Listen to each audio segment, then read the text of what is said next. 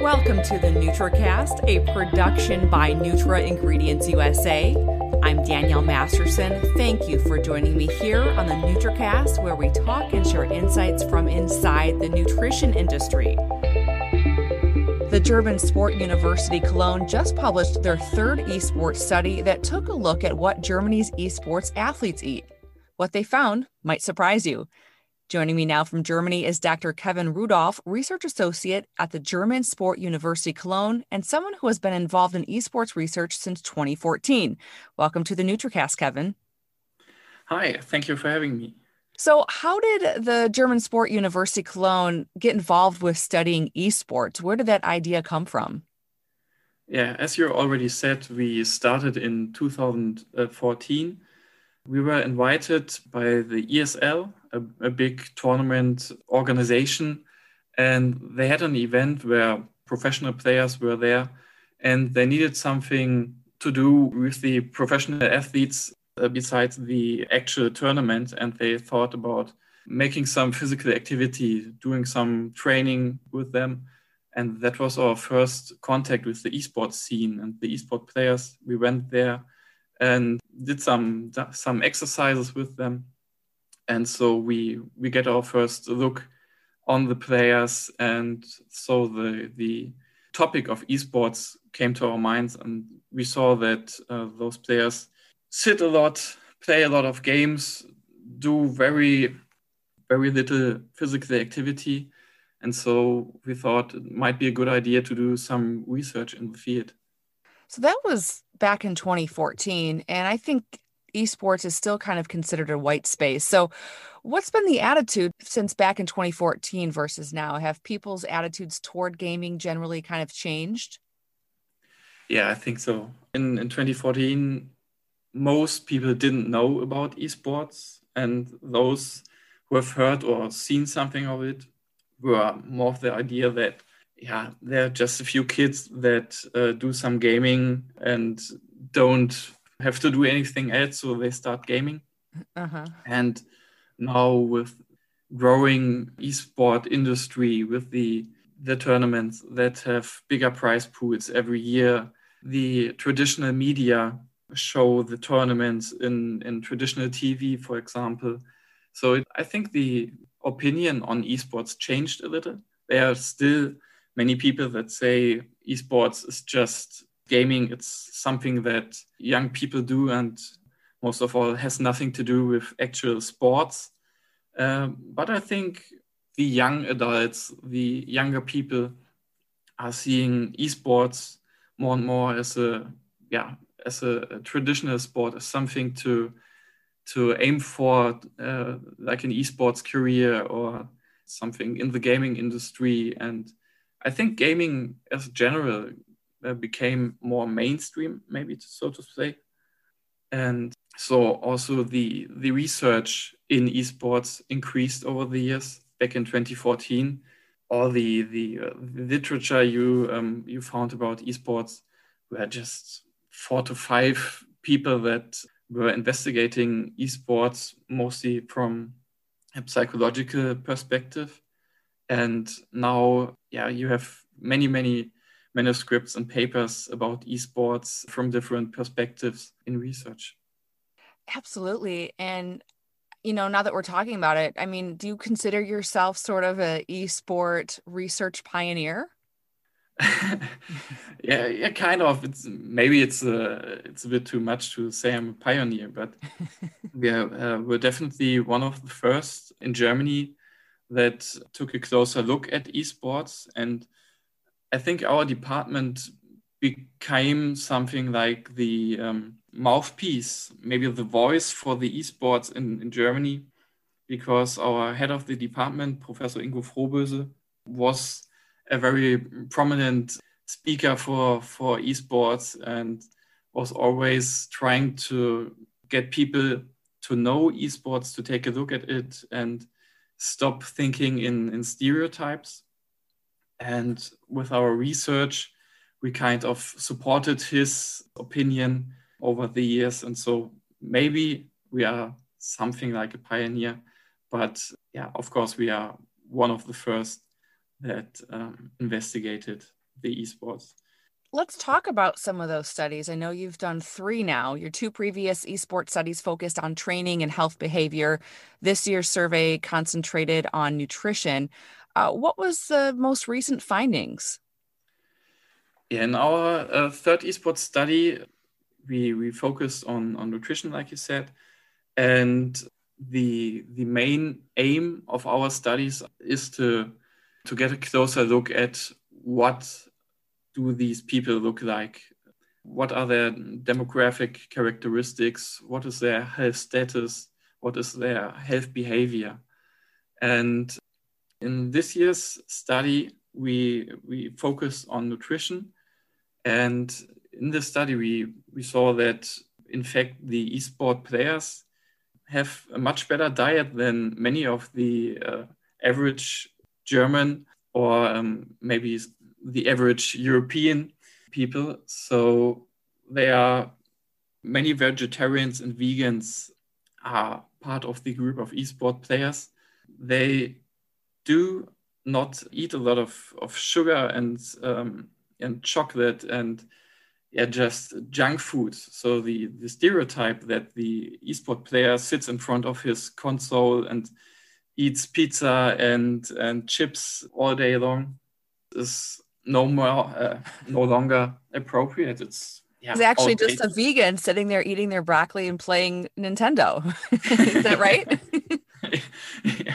yeah. unfortunately, although many uh, are vegetarian or vegans, fruit and vegetable intake is still a problem. The German Society for Nutrition recommends five portions a day, and our group is around one to two servings uh, of fruit or vegetable a day, and like around 15 to 20 percent of the uh, group only achieve this recommendation. So there's still much room for improvement, but still with these uh, low numbers, they are better than the values for the average population in Germany.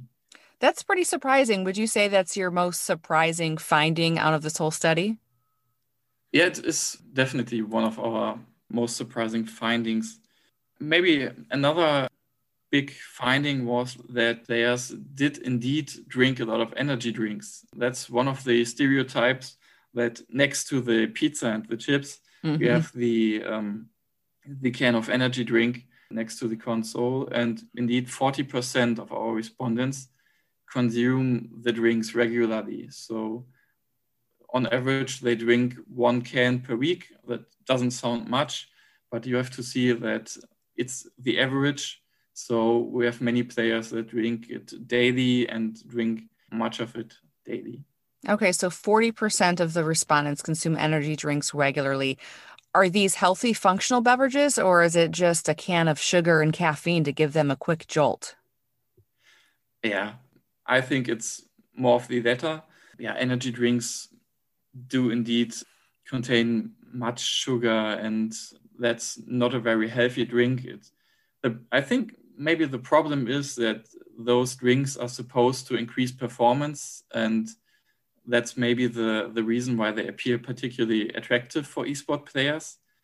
But those power boosts or performance boosts don't work for, for a longer period of time. They get your sugar level up, you maybe can perform better, but after a few few minutes, your sugar level decreases very much because uh, your body gets out his insulin and your uh, blood glucose level goes down and the performance boost is over very fast. So I wouldn't recommend energy drinks for an, for an athlete to get a long living uh, performance increase. Mm-hmm. I know a lot of gamers are taking supplements. That's definitely a category that's gaining a lot of attention. Did you ask these e gamers about their supplement intake?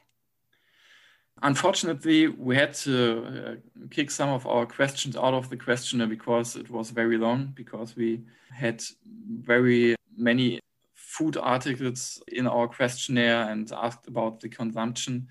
And so the supplements were some of the questions that had to be we had to to delete to have the the questionnaire in a in a way that is could be answered in like 15 to 20 minutes And so um, that's maybe a point for, for our next questionnaire in, in, the next year, or actually in this year's questionnaire. Maybe we get uh, um, or we use uh, this question in the esports study 2022. If you do, let me know. I think that, that's a great question. I know a lot of people would be interested, especially supplement developers, in hearing directly from these gamers. Mm-hmm. So, those that you did talk to and, and you kind of learned about their different demographics, their education, and their health status, and things like that, what did you learn about them? Is there a general person that a e gamer might look like? Yeah, over the years, the picture of the the average gamer gets more and more solid. So we can say that while the average gamer is 50% male, 50% female, the average esport athletes, so those who compete in tournaments and leagues and are involved in, in competition, is a little bit different from, from that average gamer. In our studies, we saw that big part of the respondents are male, like 90% of the esport athletes are male, and the average age is 25. So every year it's uh, around 22 to 25 years old. And not all of them are just students and pupils, but also many full time employees and people working already are those who are um, very involved in, in esports. So it's no longer just a, a leisure time activity for the students, but also, so to speak, grown grown men are playing as well uh, as the students do. So you you made a distinction a couple minutes ago a gamer versus an esport athlete. I actually didn't know there was a difference. So you're saying gamers are people who play more recreationally and esport athletes are those who actually are competing. Yeah, that's that's the the definition we work with. So we say playing esports differs in the way that you don't play against an artificial intelligence, but you play against other people around the world. So playing around of Nintendo, Super Mario, it's more of, of gaming. But as soon as you start playing maybe uh, something like League of Legends or Counter Strike, where your opponents are other people somewhere around the world uh, in front of their computer, then you start play uh, esports. And those that you spoke with, were they more esport athletes or was it a mixture of gamers and athletes? Most of our participants in our studies are, in fact, esport athletes. We categorize them according to their, their skill level or maybe uh, more like their involvement in competition. So we have some esport professionals that um, play esports for living. We have some esport amateurs that do play in tournaments and leagues, but don't uh, yeah, win a lot of, of prize money, so they can't live from playing esports. And the um, the big part of our respondents is involved in esports, but just in in a, in a small way. So they play the games that belong to to esports, like League of Legends or Counter Strike, but they are not competing in leagues or in tournaments. So they just use the the in-game feature of playing against other um, other human players. Okay. And you said that 90% are male, 10% are female. Has it, that always been the case or has it changed since 2014? Actually, not. Maybe the rate of, of male and female players in esports um, didn't change a lot uh, from, from 2014 on. Maybe it's just because uh, we are taking a deeper look uh, since 2014. It's not that much time that uh, maybe changed much. Maybe uh, one methodological problem is that we get our data from esport tournaments, esport events, and from the esport communities. And one idea why we get uh, so many male players or male respondents in our study is that maybe, just maybe, the female players are not involved uh, in the communities that much. So they don't know that our questionnaire is out there. And so uh, maybe there are some more female esport players uh, out there, but uh, they they didn't uh, uh, get involved in in our studies uh, up to now. Okay, so maybe some of these esport companies need to figure out some better ways to communicate with the females.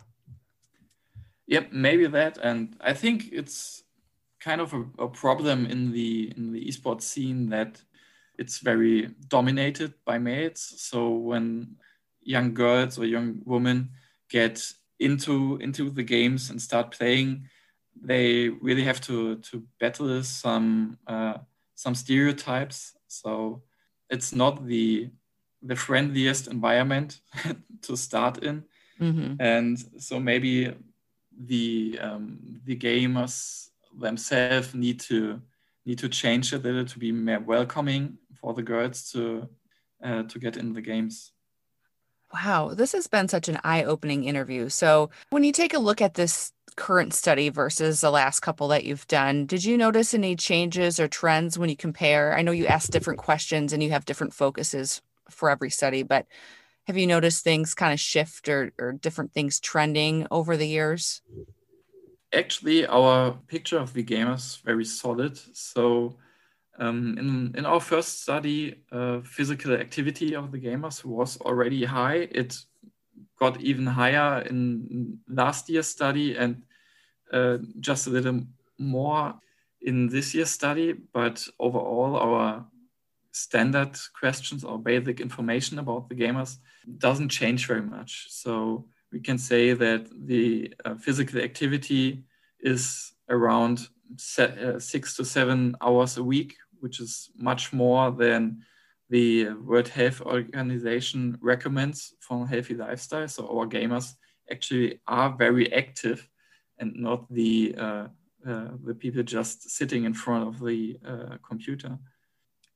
Another fact that stays the same over the years is that our our respondents report a very good health status and a good well-being. So even in times of, of the corona pandemic, this didn't change very much. We expected that most people had an, a decreased well-being because um, in Germany right now we are in a lockdown again, and that's yeah stressing for for everybody. Mm-hmm. But it seems like the gamers can cope with it very good. Maybe because they have many uh, digital connections to their friends before the pandemic, and it didn't change much when they uh, weren't allowed to go outside anymore. So they can rely on their digital social contacts. Maybe that's a reason why the well-being didn't change uh, in, in this year's study. Wow. It doesn't sound like the pandemic has impacted their health at all. Did they game even more often? Did that change at all? Um, we changed our um, on quest- our question on the time of of video gaming a little bit, so it's a little bit harder to to compare those data.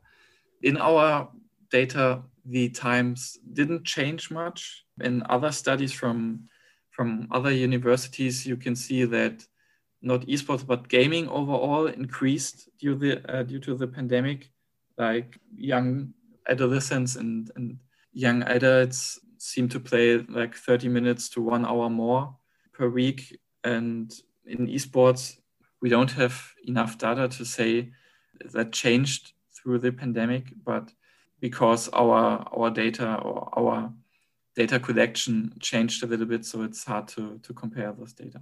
Mm-hmm. But what your data does tell you is that they are more athletic than the average person. That's pretty surprising. Were you expecting that outcome? No, uh, absolutely not, because we, of course, first thought that they are involved in gaming, so there's not much time left to be physically active.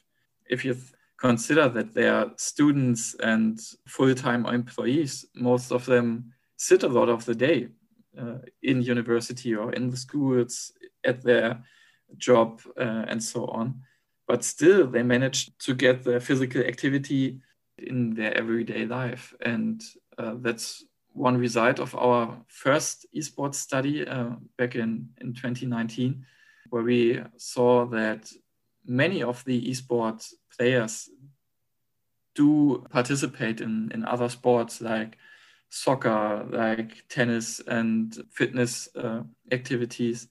So in, indeed, they are physically active and even more than the average average population. That's interesting. I wonder if these findings extend beyond Germany. Do you think that is the case for people in the US and in other countries?